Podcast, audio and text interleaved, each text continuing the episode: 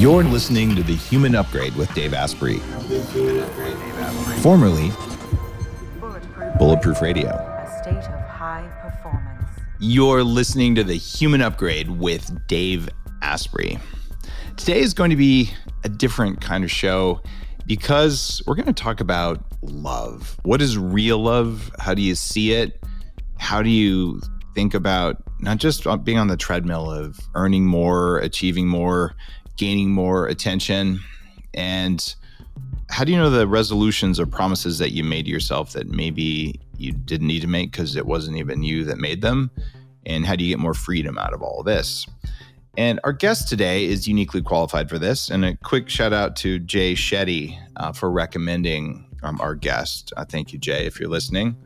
He's a Canadian born rapper, a spoken word artist, a poet, and now an international best selling author who talks about love. And he goes by Humble the Poet.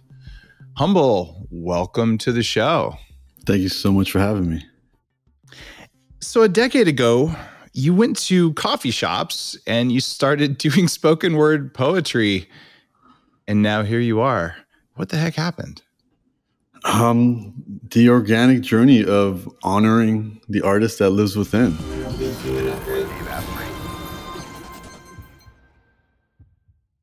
Will you indulge me for a second and imagine who you would be if you actually had more energy, if your brain fired faster and you could measure it, and you had a calmer nervous system that worked better? That's what this show, that's what my work is all about. You can be that person with a few fixes that really work. In my brand new book, Smarter Not Harder, I will teach you about the little things that make the biggest difference in your life so you can be that person. There's a new anti nutrient that you haven't heard about yet that is weakening everything you do from your workouts to your meditations. You can remove it from your diet and you'll notice a shift quickly. Learn how to get the right amount of exercise for you in the very least amount of time, and it's way less than you think. Smarter Not Harder is about simplicity and efficiency so you have more time to work on the things that matter to you.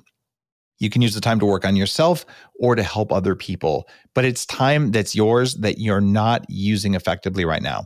If you want to get your energy back like I did, you want to manage the stress so you can handle anything, maybe even drop the weight, check out Smarter Not Harder wherever you buy books. This is stuff you haven't seen anywhere else. Smarter Not Harder. Thank you for your support and you started doing spoken word poetry and now here you are. What the heck happened? Um the organic journey of honoring the artist that lives within. You know i was an elementary school teacher. I was working with uh, third graders and it was the first time as an adult i had free time after work. And you know what what the young guys do after after work. They they go with their friends and try to meet girls, and you know, so it was a it was a split between attending yoga classes and uh, going to these like spoken word poetry things. And I and I grew up in a world of hip hop and, and rap and putting words together. So I was doing that whole I was doing that quietly for years, and uh, we started attending these these poetry slams and it was like the greatest icebreakers ever you go up there perform one poem and then everyone comes up to you after telling you how much they liked it and the ice has been broken and the conversations can be had. And um, eventually started recording the performances and putting them up on youtube and it gained traction and people started coming to see me. And that started the journey of being an artist and then eventually i got a little bit deeper into music and then i met some nefarious characters in the music industry who convinced me that I had a lot of talent and, and uh, promise. So I quit my job as a teacher to pursue that. And um, obviously that didn't work out because all their promises weren't kept.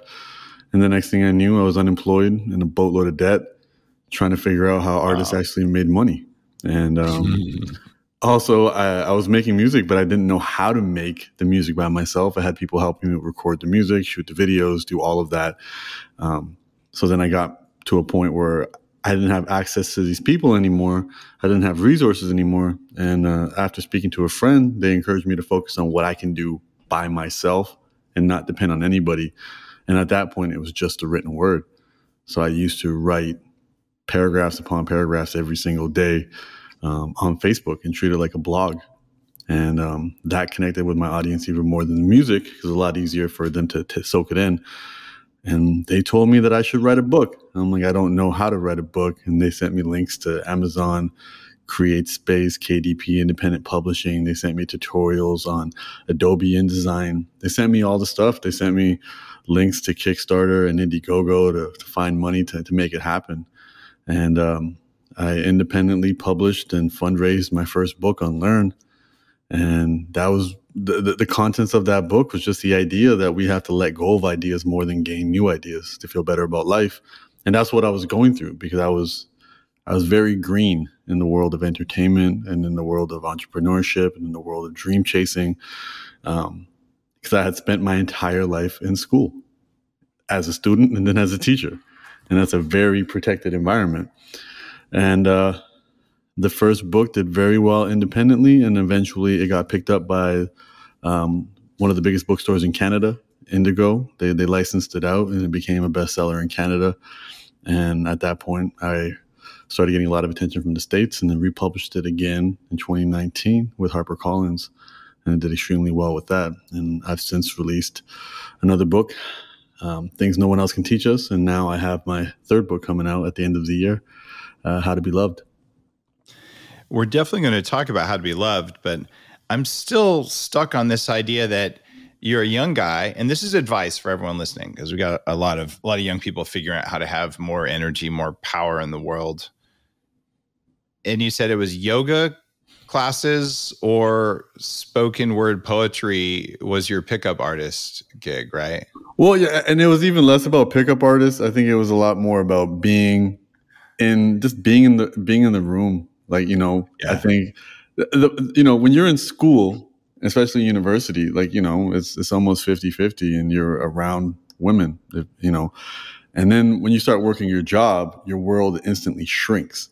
And I think that was something that me and my friends figured out very quickly. And it was like, well, how do we expand our world to, to meet women? And then one of my friends was like, yo, yoga, like everybody's doing this thing called yoga. We should get in on that. And, you know, I have the tightest hamstrings in the world and can't touch my toes since I was a child. And going to these yoga classes, you know, we were going for all the wrong reasons. But then when it came to these these spoken word poetry slams, some of them were super small in coffee shops. Others were on stages wow. we had to sign up beforehand. Um, and again, it was it was also you know there was the creative the, the the creative spirit in me that had never been honored before. You know, a lot of children immigrants are encouraged to focus on what's safe and secure. So this wasn't something I ever thought about seriously. So I, I and the immediate gratification that came from it was the attention I got from women. They're, they're both about being vulnerable, yoga and standing up in front of a crowd and doing something. In in the U.S., but maybe not in Canada. Uh, the number one fear that people have is actually public speaking. So they'll swim with sharks before they'll stand on stage. And it's one thing to stand on stage; it's another thing to dance uh, or to perform on stage right? That that's another level of it. And in yoga you're showing up and you're automatically comparing yourself to everyone else in the room uh, falling on your face as i have many times in crow pose in front of attractive women in tight yoga pants right? Uh, and so either way you're risking uh, you know public humiliation uh, but it it also shows courage and vulnerability uh, but okay, so I get all that. But then you're you've got a Mister Rogers vibe, but with a ZZ Top beard going on. Um, because you know the third grade teaching thing and the kind and, and the loveness. Are you like the next generation beat poet, Mister Rogers? Is there some of that in there? Because because some of what you talk about with love has that vibe of kindness in it, and you know the language of kids. Um, I think I'm getting there. I think back then, you know, the last thing I would have viewed vulnerability was as, as I wouldn't have viewed it as a strength. It wasn't until many many years later that I actually realized that vulnerability was a strength. Um, I was again just the way I was raised, the neighborhood I was raised in. You know, you viewed all that as a weakness. So you know, the last thing you wanted to do was go to yoga class and, and fall on your face, even though right. you're absolutely correct. Um, there's a lot of value in trying, a lot of value in failing, a lot of value of putting yourself out there, and a lot of growth that comes from being uncomfortable. Um, back then, these aren't things that I knew. You know, back then it was like when I'm performing, it's got to be perfect. When I'm doing yoga, I'm only going to do the moves that I know how to do. And if people aren't watching, then I'm just going to stand up straight and, and, and fix it. Um, and it wasn't until much, much, much later that I start to realize that this this art isn't about presenting anything; it's about exploring and um, that took me that took me quite a while. So, and and, and my experiences, you know, as as an elementary school teacher, I, I taught in the same neighborhood that I, that I had once lived in, so I had a lot in common with the kids. The mm. you know the it was the second largest elementary school in Toronto, um, and I taught for about six years, and I never had a white student. The entire school was new immigrants from various parts of India, Pakistan, Somalia, Jamaica, um, you know, the Middle East, uh, Assyrians, uh, Iranians, um, and then a few people from South America. Um, and that, and, and the only Anglo Christian names, the only Christophers I've ever had were kids from Jamaica. And that, that, that world, I think I added a lot of value, um, kind of symbolically. And I think that's kind of how I got the job more than my, my credentials and my experience at that point but I think it, it definitely helped me sit in front of a, a, room full of people staring at you intently and performing. Mm-hmm. Um, and it taught me a lot about taking heavy ideas and making them light. Um, mm. You know, mm. can you can you explain it to an eight year old? Then you can explain it to anyone, or you, you can speak to everybody's inner inner child. So there definitely wasn't a Mister Rogers vibe, or you know, as much or, or a ZZ Top vibe, as much as there was a uh, um, me kind of bringing in um, me me kind of bringing in the neighborhood into the classroom and Got it. and and and and the kids and, and the neighborhood was you know it was a it was a, a new immigrant a neighborhood for, for, for new immigrants and and and uh, a lot of marginalized individuals and uh, you know the challenges that come with that so I you know originally came in kind of bringing all all the, the worst qualities of people from that neighborhood. And it was through teaching that I started to understand m- the importance of my role. There aren't a lot of males in elementary school uh, as teachers, um, and then I started focus. I started getting trained in programs, um, being enlightened to the fact that I will most likely be the only. Uh, the only consistent male role model for a lot of these students um, for that year so then it, it, it turned into things like, okay, so even though you're not scared of spiders, you're going to tell the kids you're scared of spiders. So we need to teach the kids that it's okay for men to be scared. And these were things that I didn't even know. So I'm like, I'm not scared of spiders. I don't want to come off as a wimp. And um, as I said, like this journey of understanding the strength and vulnerability uh, was slowly revealed to me. Um, wow. And it was not something that came natural, especially in the classroom.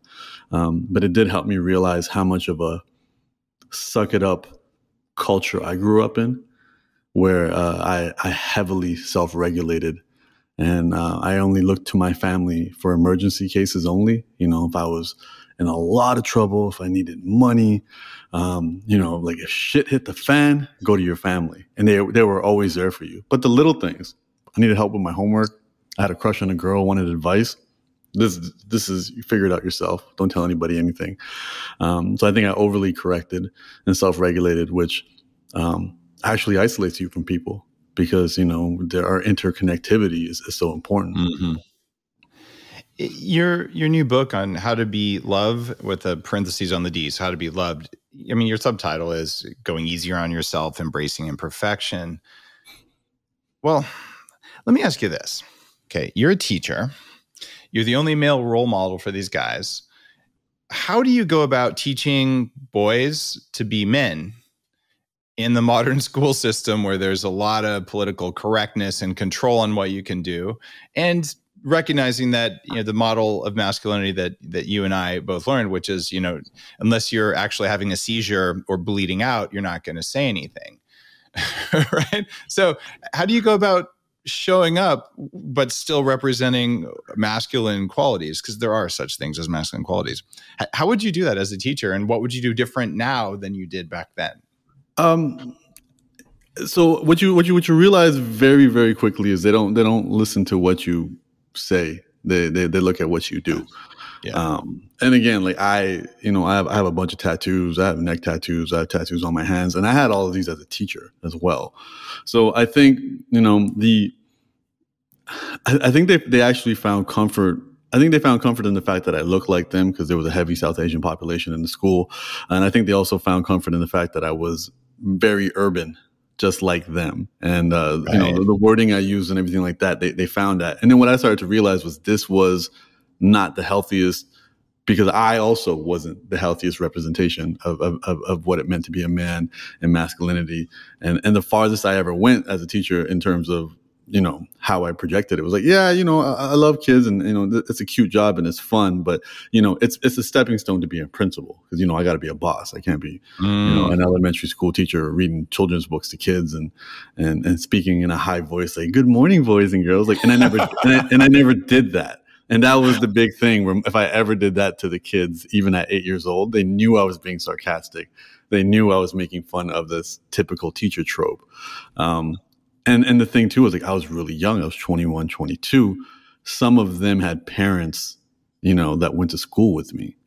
You know, so some of them, you know, some of the, the people I went to school with had had children really young, and some of them knew who I was just based off of affiliation, neighborhoods, you know, communities, no communities uh, I think one of the biggest lessons I learned quickly, and, and for a lot of for a lot of young men, they're they're informed. Their masculinity is not just informed by the men in their life, but also by the responses they receive from the women in their life. And I think one of the biggest challenges that both young men and women um, struggle to decipher is the difference between aggression and assertiveness. You know, I think to mm-hmm. be an effective male, you have to be assertive and that often you know when we think simplistically especially when we're younger and we can we can only think simplistically is we view that as aggression.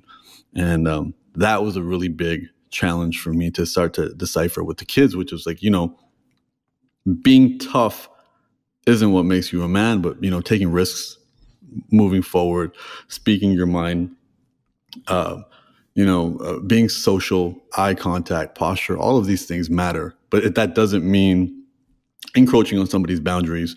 Um, that doesn't mean uh, you know disrespecting their personal space and all of these things. And I think that was a really that was a challenge, especially from the neighborhood I grew up in. And I can and even to this day as an adult, um, you can see the response that people have to certain levels of uh, aggression, thinking it's assertive, thinking that it's it's it's taking that step and, and, and putting yourself first.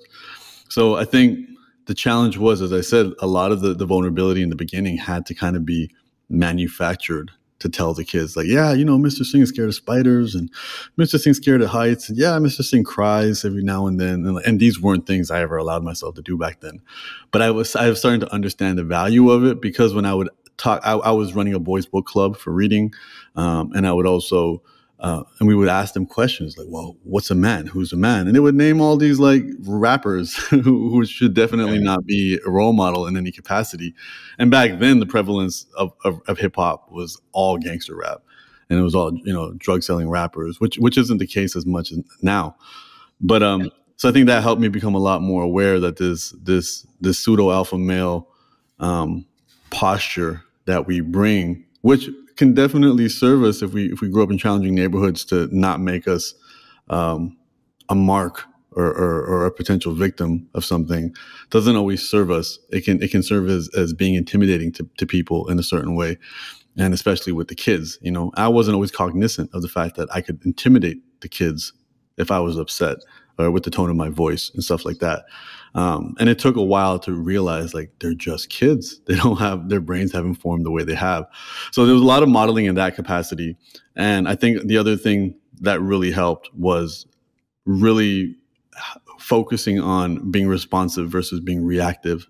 So the one reputation I had is I, I was never getting upset with the kids and, and getting and yelling or getting mad. And that was only because I figured out very quickly the things that would set me off and I nipped them in the bud, set set the expectations clearly. Like, hey, if you don't do your homework, this is what's going to happen. So I'm not going to get upset with you if you don't do it.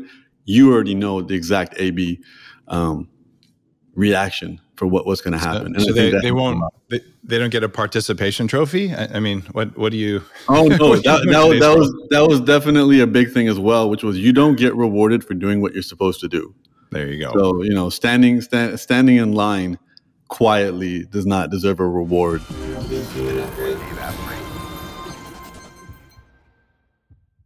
What would happen in your life if you woke up feeling rested every single morning? It turns out that changing your temperature has a lot to do with it. That's why I adjust my bed temperature when I go to sleep, and I use something called the Dock Pro system by SleepMe. It works to lower and raise my bed temperature throughout the night, which activates more deep sleep. And it does this with water based cooling. Even better, SleepMe just launched a sleep tracker called Hyber AI that makes adjustments while you're sleeping in real time. When you pair your Dock Pro with the new Hyber AI, it changes your temperature based on your current sleep activity, and that's a major upgrade. So when I'm in REM sleep, it boosts temperature, and when I'm in deep sleep, it lowers temperature, and that can completely change your heart rate variability. If you really want to wake up feeling like a boss, try the Dock Pro because that ability to amplify the temperature based on your sleep cycle is a completely different experience. Go to sleep.me and use code ASPREY for 25% off. That's sleep.me, use code ASPREY. One of the best things you can do to improve how you feel is to get at least six and a half hours of quality sleep every night. Why? Because your body heals itself when you sleep, which reduces your risk of just about every disease and makes it easier to lose weight on top of that. So, how do you get more quality sleep every night? Well, you can make sure you're getting enough magnesium. Believe it or not, about 75% of us don't have enough of it. Even worse, most magnesium supplements don't fix your deficiency or help you sleep better. That's why I recommend Magnesium Breakthrough. It's a full spectrum supplement with seven different forms of magnesium. You just take two capsules before you go to bed and look at how much better you feel the next morning and how much better you sleep. Because you're a regular subscriber on the podcast, the team at Bioptimizers is giving you a discount. All you've got to do is go to magbreakthrough.com slash Dave, use code Dave10 and you can save up to 47%. That's magbreakthrough.com slash Dave. Use code Dave10. So, you know, standing, sta- standing in line quietly does not deserve a reward. Uh, and explaining them to them the difference even between um, a B, uh, a B plus and an A. You know, a B plus means you did everything you were supposed to do. An A means you went above and beyond and explaining to the families as well. Like sometimes I don't give your students an opportunity to go above and beyond. So they're, they're getting a B plus, which means they're doing everything they're supposed to do. And um, you know, I, I, remember that being a really big thing for these kids to figure out, which was like, you know, we deserve, you know, we, are sitting quietly. I'm like, you're supposed to sit quietly. That's table stakes. yeah, you're supposed to. Yeah. So, and, and it was definitely, you know, and and and and I'm still technically a millennial, so I'm definitely aware of the participation trophy culture, and and the entitlement that comes with that, and. Um, I think that I definitely, and, but in my household, that's not how it was. And it was almost the other way. It, or you know, it was like you have to, everything has to be amazing all the time. Um, you have to be a high achiever, otherwise you let us down. So I think I, I was yeah. finding that that happy medium. Most of the people I interview on the show, um, you know, we we get people who've who've just done great acts of healing on themselves and others, like Gabby Bernstein. Uh, was just on and and she's she's a good friend and you know not a PhD in something, right? You're not a PhD. Like this is a lessons from life, but you learned first how to teach and then how to write books. And those are the ways you distill wisdom. That's why I do it too. I, I taught for five years. I teach in my upgrade collective um, and in the podcast. Uh, because that's the only way I know how to learn is to either like really carefully structure it in a book.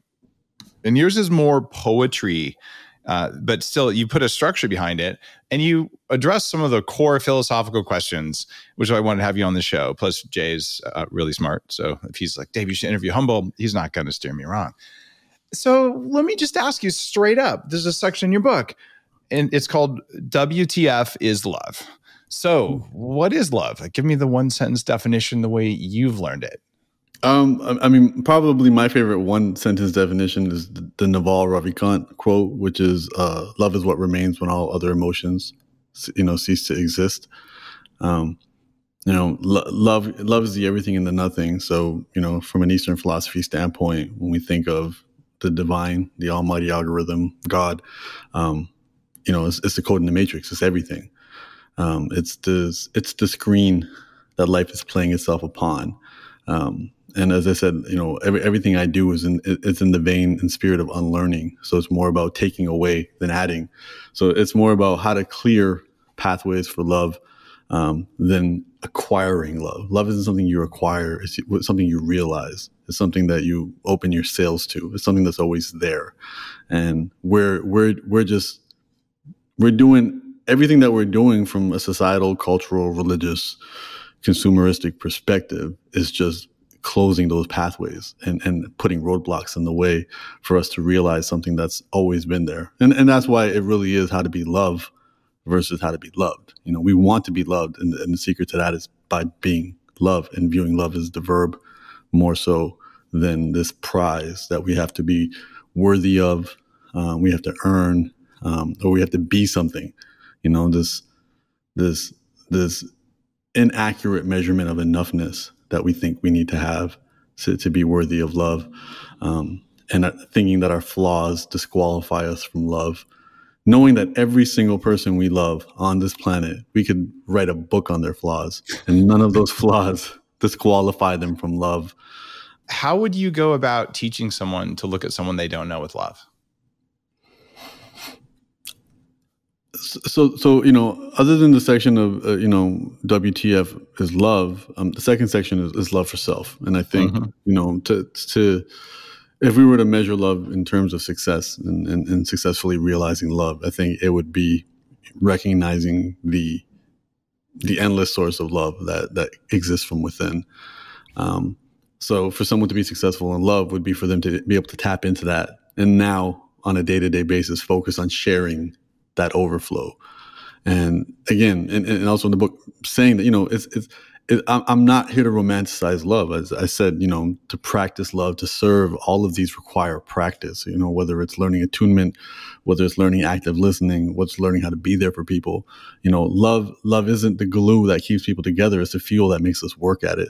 So I think encouraging someone to you know to, to, to love others and, and creating that authentic, authenticity i think the number one word would probably be service on my end. Looking at them and, and, and saying what can i do for you? You know and whether that's helping them feel seen whether that's helping them pragmatically do something that they need to accomplish and, and, and finish from from a 3d life perspective um, whether that's just listening um, because I think so often, whether we're talking about romantic relationships, friendships, it's always the opposite. It's like, I want you in my world. You know, hey, Dave, we get along. I want you to hear my favorite songs. Uh, hey, I want my kids to take my interest. Hey, I want all these things happening. But the truth of the matter is, it's really about that loss of self. You know, it's how do I lose myself in the service of others? And um, that doesn't require, you know, a lot of a deep understanding. It just requires a lot of work and patience. And how do you ensure someone knows you're paying attention to them when they're speaking? And then how can you go above and beyond that to let them know that not only are you walking in their shoes but you're you're living in their skin and you're feeling what they feel?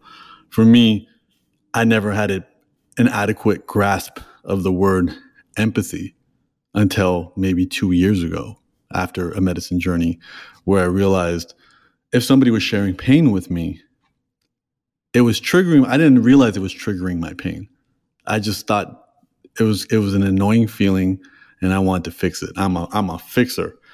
Um, and then what I realized was when they're sharing their pain, it's connecting with my pain, and I'm feeling my pain, and I'm only trying to fix it because I want to shut them up to stop triggering my pain.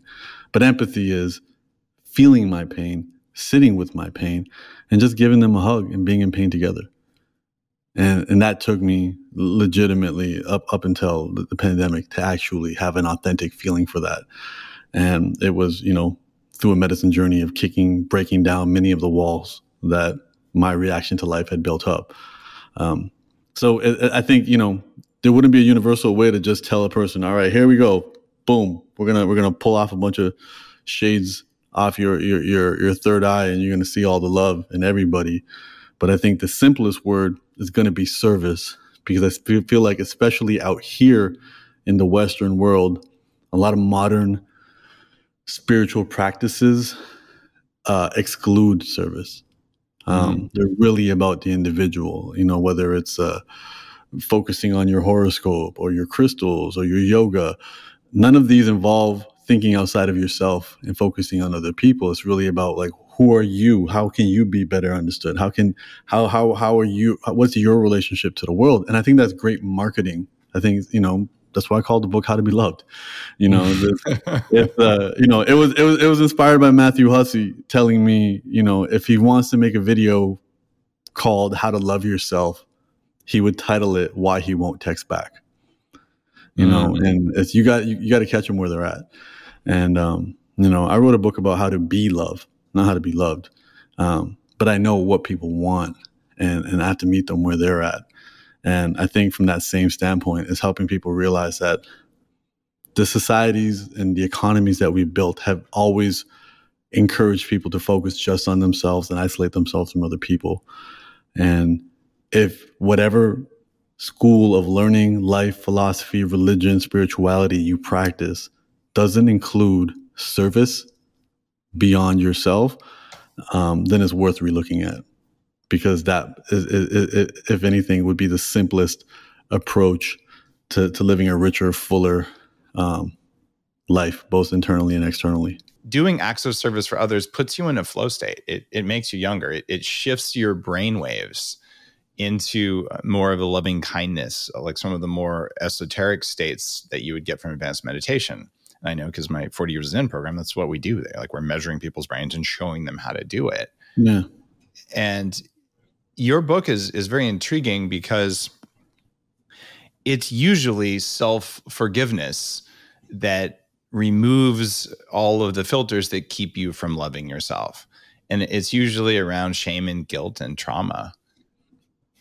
So assuming people don't have electrodes to wire into their heads, like what's what's the best way that you know of to maybe peel off a layer so you can be closer to self-love? I think probably the simplest way, and I, and I do want to repeat, simple doesn't mean easy. Um, um, I think the simplest way is to re, um, and, and, and, at least from a 3D perspective, is, is, to is to revisit your relationship with your body. Um, your body legitimately is your ride or die. Your body has legitimately been with you since day one, and has done everything in its power to support you. Um, if you are injured, it makes the adjustments.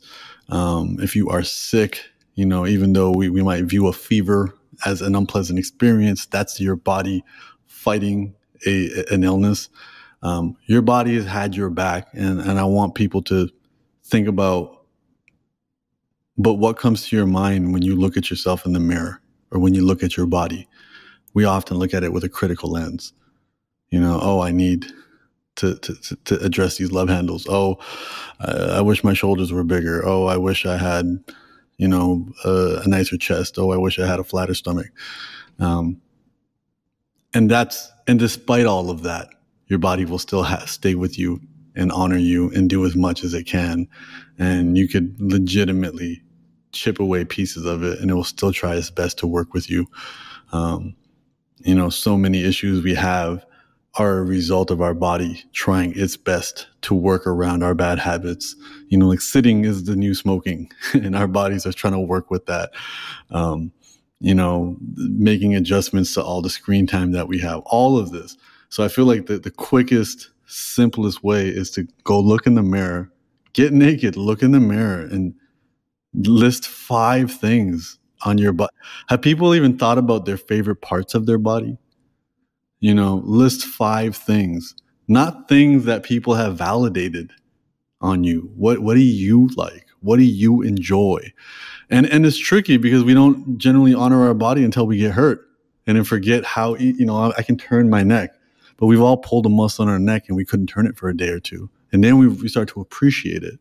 So i think from from the the bare minimum is just this honoring what's there is is a great start. And saying it out loud you know saying it out loud this we we have to get out of our heads. Our thoughts are fragmented.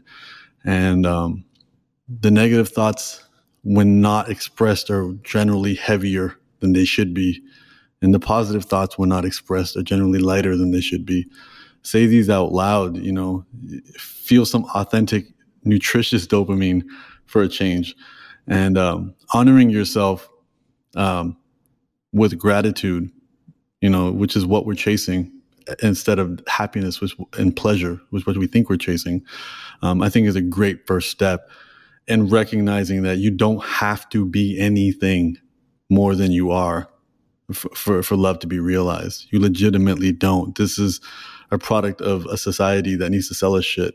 So they have to tell you that you're missing something so you can buy more. But you don't, there isn't, enoughness doesn't exist with a person. It, it just doesn't. You know, I need enough gas to drive across the country. I don't need to be enough of a person for love. Um, and, and I was going back earlier talking about a baby. You meet a baby for the first time, especially a baby in your family, you're full with love holding the baby. The baby hasn't done anything. The did nothing to quote unquote earn your love because love doesn't need to be earned. So it's, it's just a matter of, you know, removing more filters that society has put on us that we're not enough. And those filters are not, we're not put there for survival. They were put there to sell us shit. Because if we did feel like we were enough, um, if we did feel like we were adequate, we wouldn't be the productivity machines that we were, you know, building these these economies that we do. You know, uh, med- meditation isn't good for the economy you know so and that and, that, and that's why it's not encouraged. And you know you don't have to pay to learn breath work. You don't have to pay to sit in a in, in a tub of ice. All, all, the things that are good for us don't cost money. Um, so still start there. Start there by honoring yourself uh, authentically. Um, as, as jay shetty says you know don't it, it should not be uh, performative gratitude. Like s- say it until you feel it or only say it if you feel it. Yeah, th- thanks for pointing that out. The performative gratitude kind of makes me want to throw up in my mouth a little bit. Like I, I'm just going to be grateful so that people will think I'm good, and you're not actually grateful. You're just saying you are. That's just not. That's just not cool. Uh, and, and, that's the importance of prayer. I, you yeah. know, and, and, I have a section in the book about the importance of prayer. It's and irrespective of your religious and spiritual beliefs, prayer is the only time where you're having an honest conversation where you're asking for what you actually want and and you're grateful for for what you're actually grateful for. Because no one else is listening.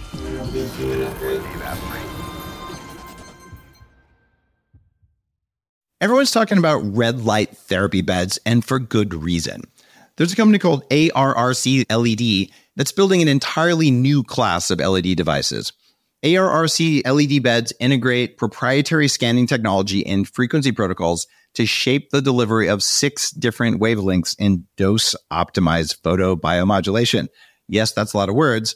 What it is, though, is that photobiomodulation improves the underlying energetics of the cells in your body. And those changes can benefit nearly every tissue and organ and system in your body. You change your cells and you change your life. For more information, visit arrcled.com. You're listening to The Human Upgrade with Dave Asprey.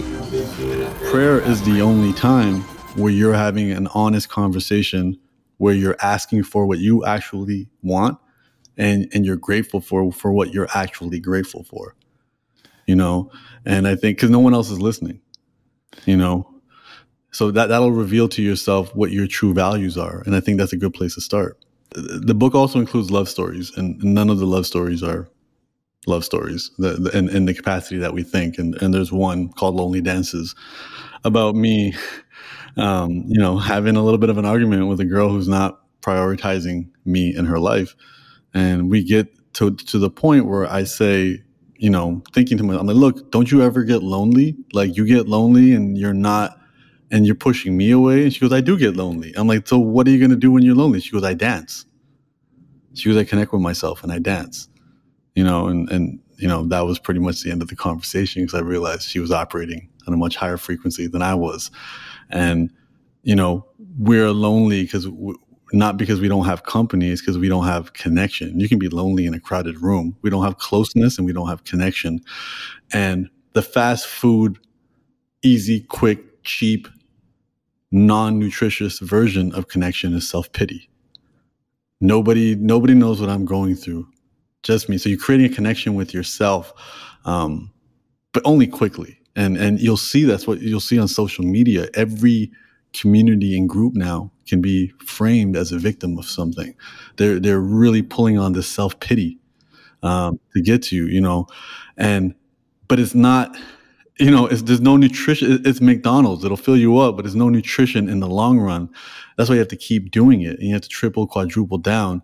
And, you know, that's literally the, the foundation of, of, of modern Western politics is who can, who can, who can frame themselves as the biggest victim. And healthy connectedness with yourself is, is enjoying your company and dancing is, is discovering parts of your body and making movements and feeling and becoming in tune with yourself at a whole level of depth that most of us don't think about and especially doing it alone and, and just what what it releases just movement. Movement is so much movement is medicine. Um, and i remember when she said that just thinking to myself like wow she's figured it out and i need to dance more when i have these moments of, of loneliness and isolation it's not calling up the homies and being like where, where are we going tonight what's happening and and then you know having a spike of company and and and and, and faux connectedness for a moment, and then and then losing out. You know, it was playing music, and yeah, you got to close the shades and the blinds so, so you don't have to be self conscious by all means. But then just dance, and, and again, back to honoring that body, and it's also another great example of you know what we see versus what other people see. You know, um, you know, different people are going to see different things based off their nature and nurture mixture based off the filters that they have on.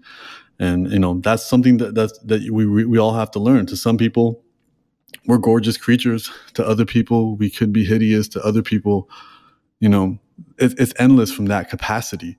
And um, this is why doing these things internally uh, also helps us build more self respect. So we're less reliant on self esteem, which comes from the outside. So, in, in terms of needing outside validation to feel good about ourselves, when we do things internally, we'll need a lot less about that, less of that. And again, it's simple, not easy. Just keep keep your promises to yourself. Do hard things. Voluntarily get out of your comfort zone.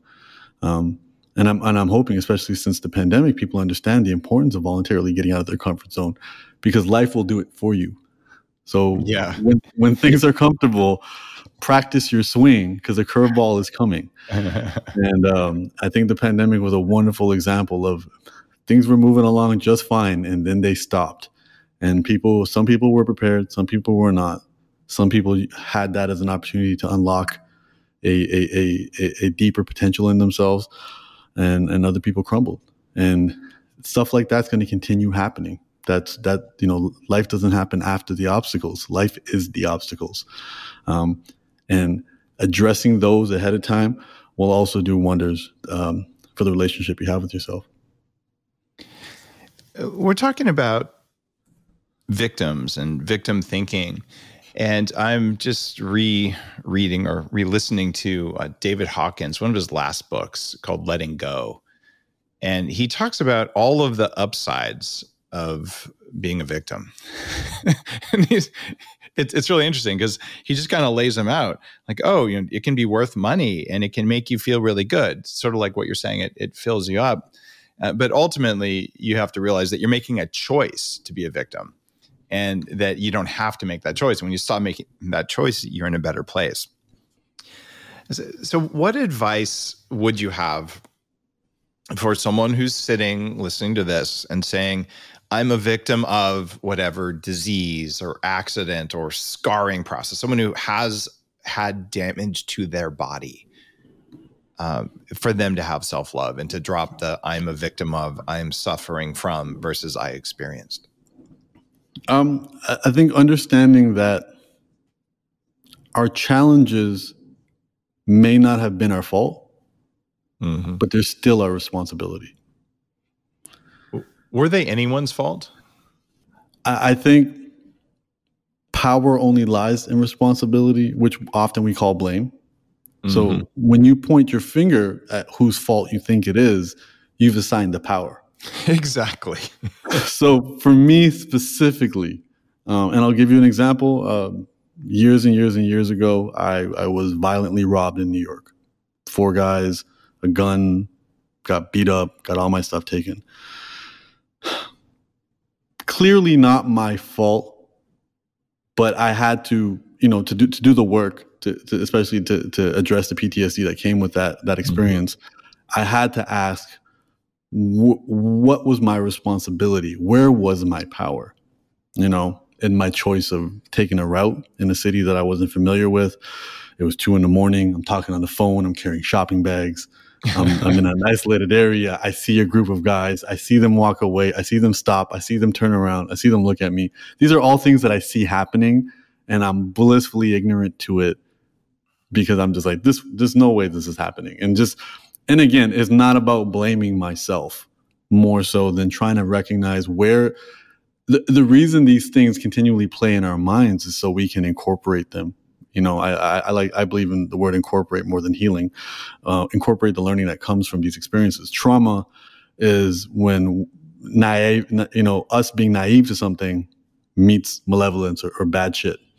And um, you know that creates that makes us cynical. And i think for me revisiting it over and over and over again thinking where was my power? Where where where was this my responsibility? Not all of it but even if i was 1% my responsibility that's where i'm going to find my power and I think in all of these situations, that's the case. And I think especially when we're talking about people, you know, dealing with injuries, dealing with uh, being scarred, dealing with something that totally came out of left field. Um, sometimes it's all it, may simply be like going back. There was very little I could have done, but moving forward, where is my power? Um, there's very little we can do to speed up healing. There's an infinite amount of things we can do to slow down healing and um, sometimes we we make choices to slow down the healing. And um, you know a friend of mine uh, is just had a, a, big hernia surgery and he just every morning he goes i am happy i am healing i am getting healthier. Just saying those words would, would probably be more beneficial than being like oh, oh this sucks when will this be over? You know he's not specifically saying there's magical powers in the words but i think he understands that he's nudging himself in a better direction by simply having that attitude. Because your attitude your attitude and your efforts are always always always in your control. So always it, focus on that. It's more important than than you might think. So many people have been trained by their doctors or pharmaceutical advertising or some say i suffer from uh, psoriasis you know i suffer from whatever. Like you could just have it. Or better yet your body is experiencing that right now and that's yeah. the reality. But if you tell yourself you suffer or I'm struggling with, how about stop struggling and just have the thing? Because struggling and suffering are choices. And you might be doing them unconsciously and you might not have chosen to do them, but you don't have to do them. And I feel like a lot of this conversation around self love, it, it revolves around ego, which is what's making you suffer and struggle. And I don't know for sure how to, in one sentence, tell someone, you know, you can stop doing that. I know how to do it relatively quickly if we can show someone what their brain is doing. But you can also feel what your heart's doing if you're just paying attention. But so many people haven't learned to pay attention to their heart. And I'll raise my hand as the first. Until I was 30, I didn't think there was any useful signal from below the neck. But mm. it, it turns out there might be something useful in all that noise how would you help people who are working on that self love, which allows them to better love others? How do they connect to their hearts better? I mean, my favorite definition of, of meditation is doing nothing. You know, sit and do absolutely nothing. Um, to take out the question of, am I doing this right? Because I think that's the, the, the, general question when people meditate. Am I doing this right? Um, take the instructions out of it so there isn't a doing it right. You can't do nothing right or wrong. Um, and allowing yourself to kind of clear out a lot of the blockages that we have. And I mean, and that's going to take some time. Um, I, I, love the languaging that you, you, talked about, you know, I'm suffering or I'm, I'm dealing with. The truth is you're experiencing. I'm experiencing you know a toothache i'm experiencing anxiety i'm experiencing stress i'm experiencing cancer um, and I'm not here to minimize any of those experiences. Um, but the, the, the stories we tell ourselves are the thoughts we have, and that paints the life that we that we, that we live. And you know, I you know, I, I had I'd done a music video uh, where I had, you know, the theme of the music video was was gangs, and one of the gangs I, I, I had put together, it, it, was based off the Warriors. It's a '70s film, The Warriors, and you know, I, I kind of flipped the script, and so one of the gangs were called the Thrivers, and it was all cancer survivors. So it was women showing off their scars, you know, the mastectomy scars or what have you. And one of the women was telling me, she goes, "I didn't know how beautiful a puddle was until I got cancer." Mm. And I'm like, the story you're telling yourself will definitely impact your, your level of healing and how you feel on a day-to-day basis because she's not there's not a victim mentality there she goes it took cancer to make me see the beauty in a puddle because many of us who may not be experiencing cancer right now are not looking up or looking down and seeing the beauty in the world that we have um, and i think that is that is really important um, a lot of the mental health issues we have are not the feelings that we experience it's, is the suppression of the feelings. Uh, anxiety is not your enemy. Anxiety is, is a warning system. Suppressing the anxiety is what's going to create the mental health issues. Pay, pay attention. You know, sit, do nothing, feel, feel anxious, feel the dopamine withdrawal, feel the discomfort, feel it, allow it. You know that's what's going to allow you to be deeper connected with yourself. I think the, the reason we avoid connecting with ourselves is because a lot of the things that we're going to feel are not going to be pleasure. And we associate pleasure with happiness when oftentimes pleasure is just medication for a lack of peace. You know it's you know it's not having everything um, it's not needing anything and i think that's the important part and it's and I don't want to, I don't know, I think it's Carl Jung, and uh, Jordan Peterson's always saying it, but to go from a bad place to a better place, you have to go through a worse place. And the the process of connecting with yourself will involve you going through that worst place. It'll, it, it will involve that shadow work, whether you realize it's shadow work or not. And again, it, it does not come from doing anything specifically. It comes from not doing. It comes from just allowing what's already existing to be observed and experienced and giving it its time because you are not happy, you are not sad, you are not angry. You're experiencing these things. And we all have enough empirical data to prove that they all pass. Nobody is unhappy forever. Nobody is happy forever. Nobody's angry forever. Allowing these emotions to pass uh, and experiencing them as they are and allowing them to exist as they are, I think is a really good way to start that connecting with yourself. Um, and, and viewing it with an eye of curiosity instead of judgment. You know, the vast yeah. majority of emotions on the w- emotion wheel would be framed as negative, but those are what's necessary for survival. You and, know?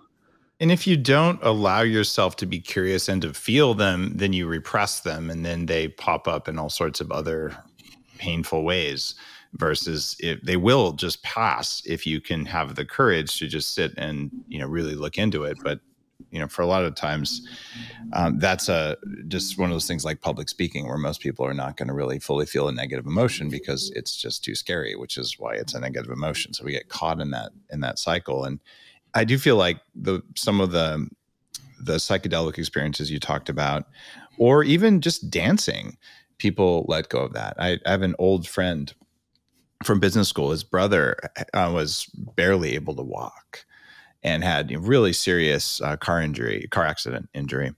And he said, you know, I just found this group and I, I started dancing and, and I would dance until dawn, like every night, every time I got a chance.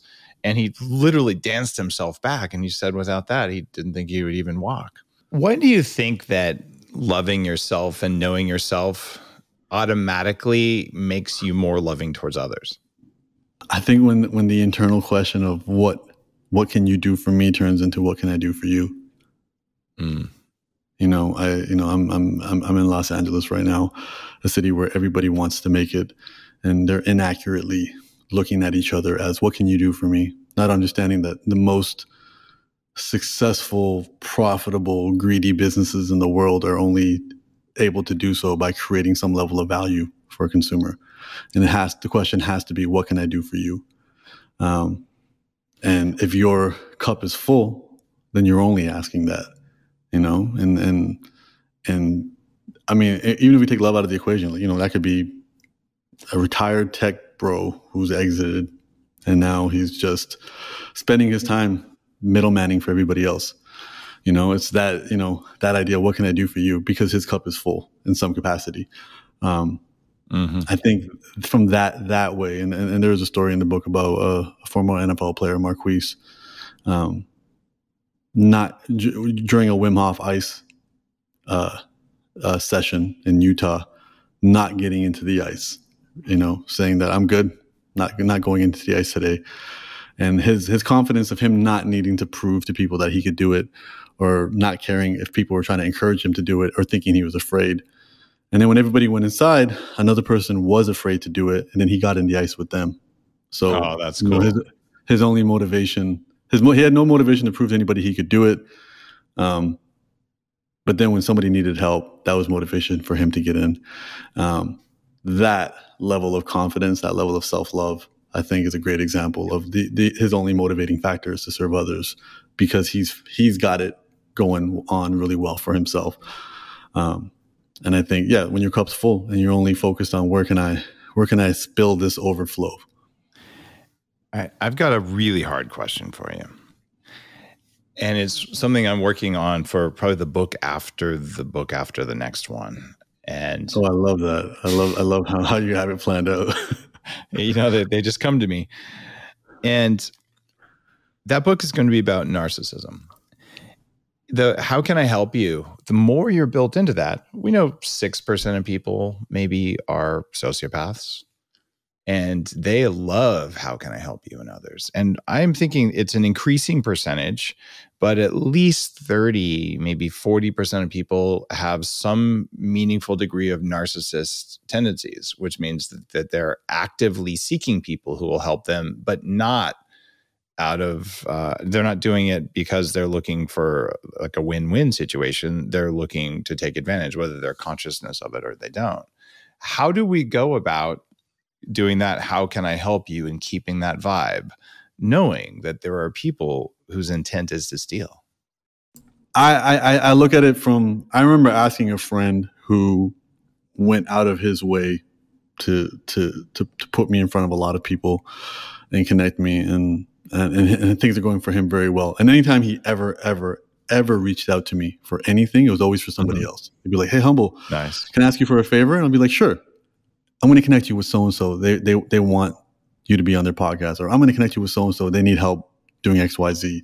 And then I was like, "Wow!" Like he's he's never asked for anything himself. And I remember asking him, "Aren't you ever like?" concerned with like who you help like do you have like a filtering system for who you say yes to and he's like, God doesn't care who I help. God just cares that I help. And he goes, What's the worst case? Someone, someone, someone takes advantage of it and I stop helping them. And I was like, that was, you know, very, very succinct. And I, I think like um, we require these op- we, we require these experiences of malevolence. We, we, we need them. And these uh, individuals i've as i said i've had individuals steal from me use me. I've had individuals that have inflicted harm on me and violence on me.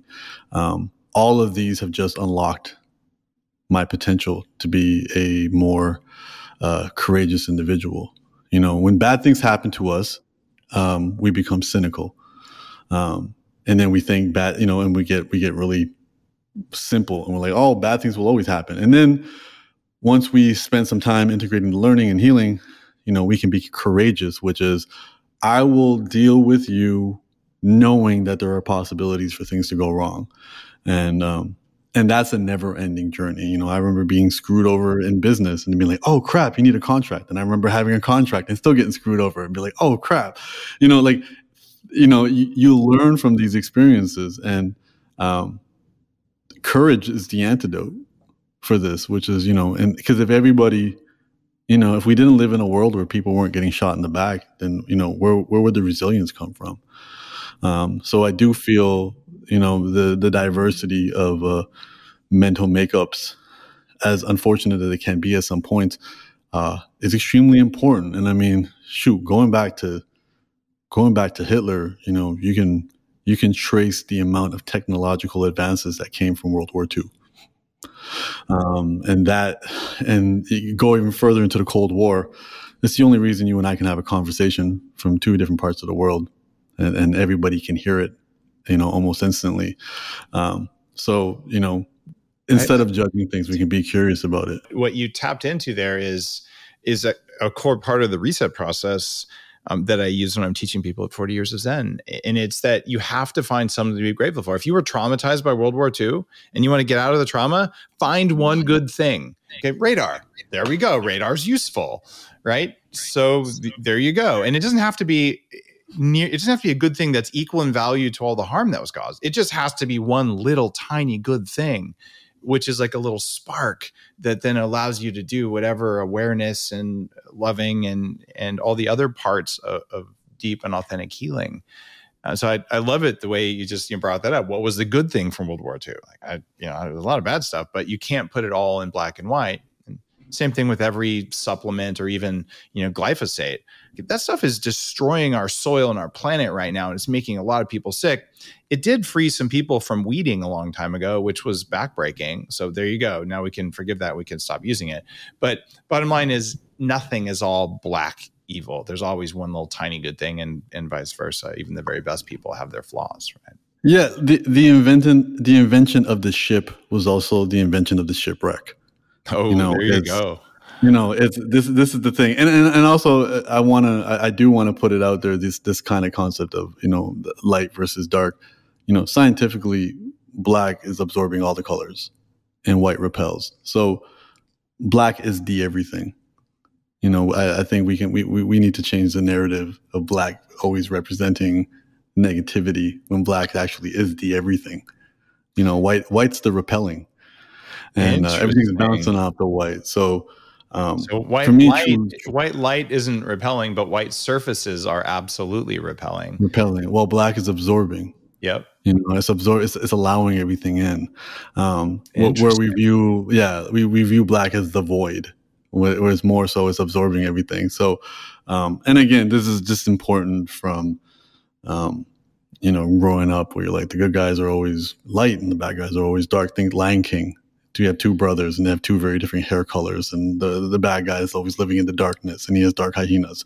And and there's there's, there's subtle there's subtleties to it um, and from a pragmatic standpoint it doesn't serve it, does, it, it doesn't serve as well as we think. And even as a school teacher when we were teaching kids you know it was less about don't talk to strangers. It was also about even if your aunt and uncle invite you into the car don't go because that's where the majority of the, the kidnappings happen.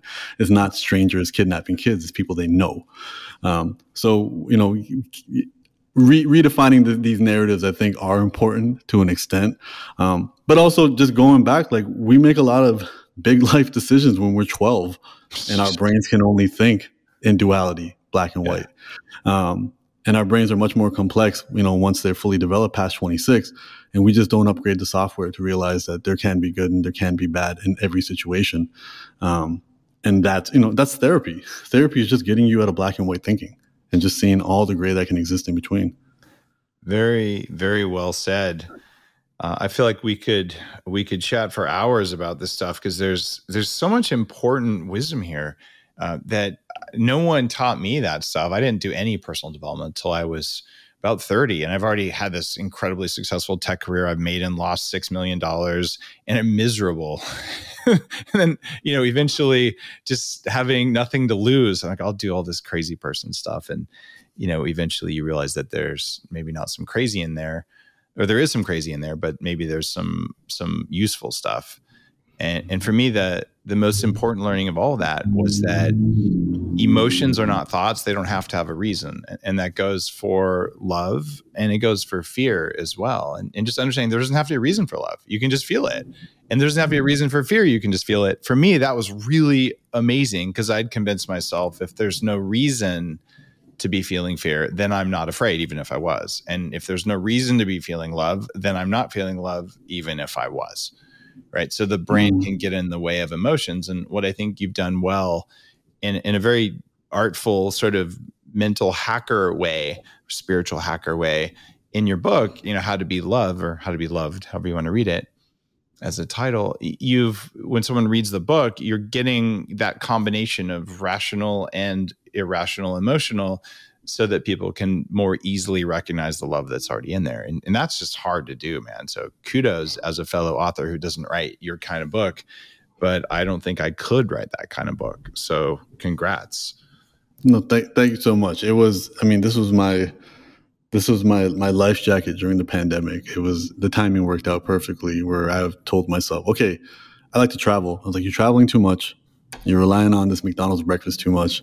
Where we need to sit in one place and we need to get to work. And then that was my uh, intention for the year 2020. And then in January and February, I completely broke that intention. And then it almost felt like the universe or, or, just circumstances were like, okay, well, we'll just stop the, everything. And then uh, just, uh, it was actually my lawyer that said, listen, be extremely productive during this time and make something happen. And not realizing that not only doing the work was keeping me afloat during some of the most isolating, challenging times, but also getting something done for when things uh, eventually open back up was was an amazing setting. And I mean, all of our intentions for almost everything we do revolve around love, whether we know it or not. And um, so for me, this was a, both a labor of love, a labor to love. Um, and uh, something I'm extremely proud of. And I and I appreciate you uh, sharing your platform, your space, and your audience with me to have this conversation. Um, thanks, Humble. And listeners, humblethepoet.com is where you can go to find out more about this unusual and remarkable human being and maybe learn a thing or two about love, which is kind of useful these days, wouldn't you say? Completely. You're listening to The Human Upgrade with Dave Asprey.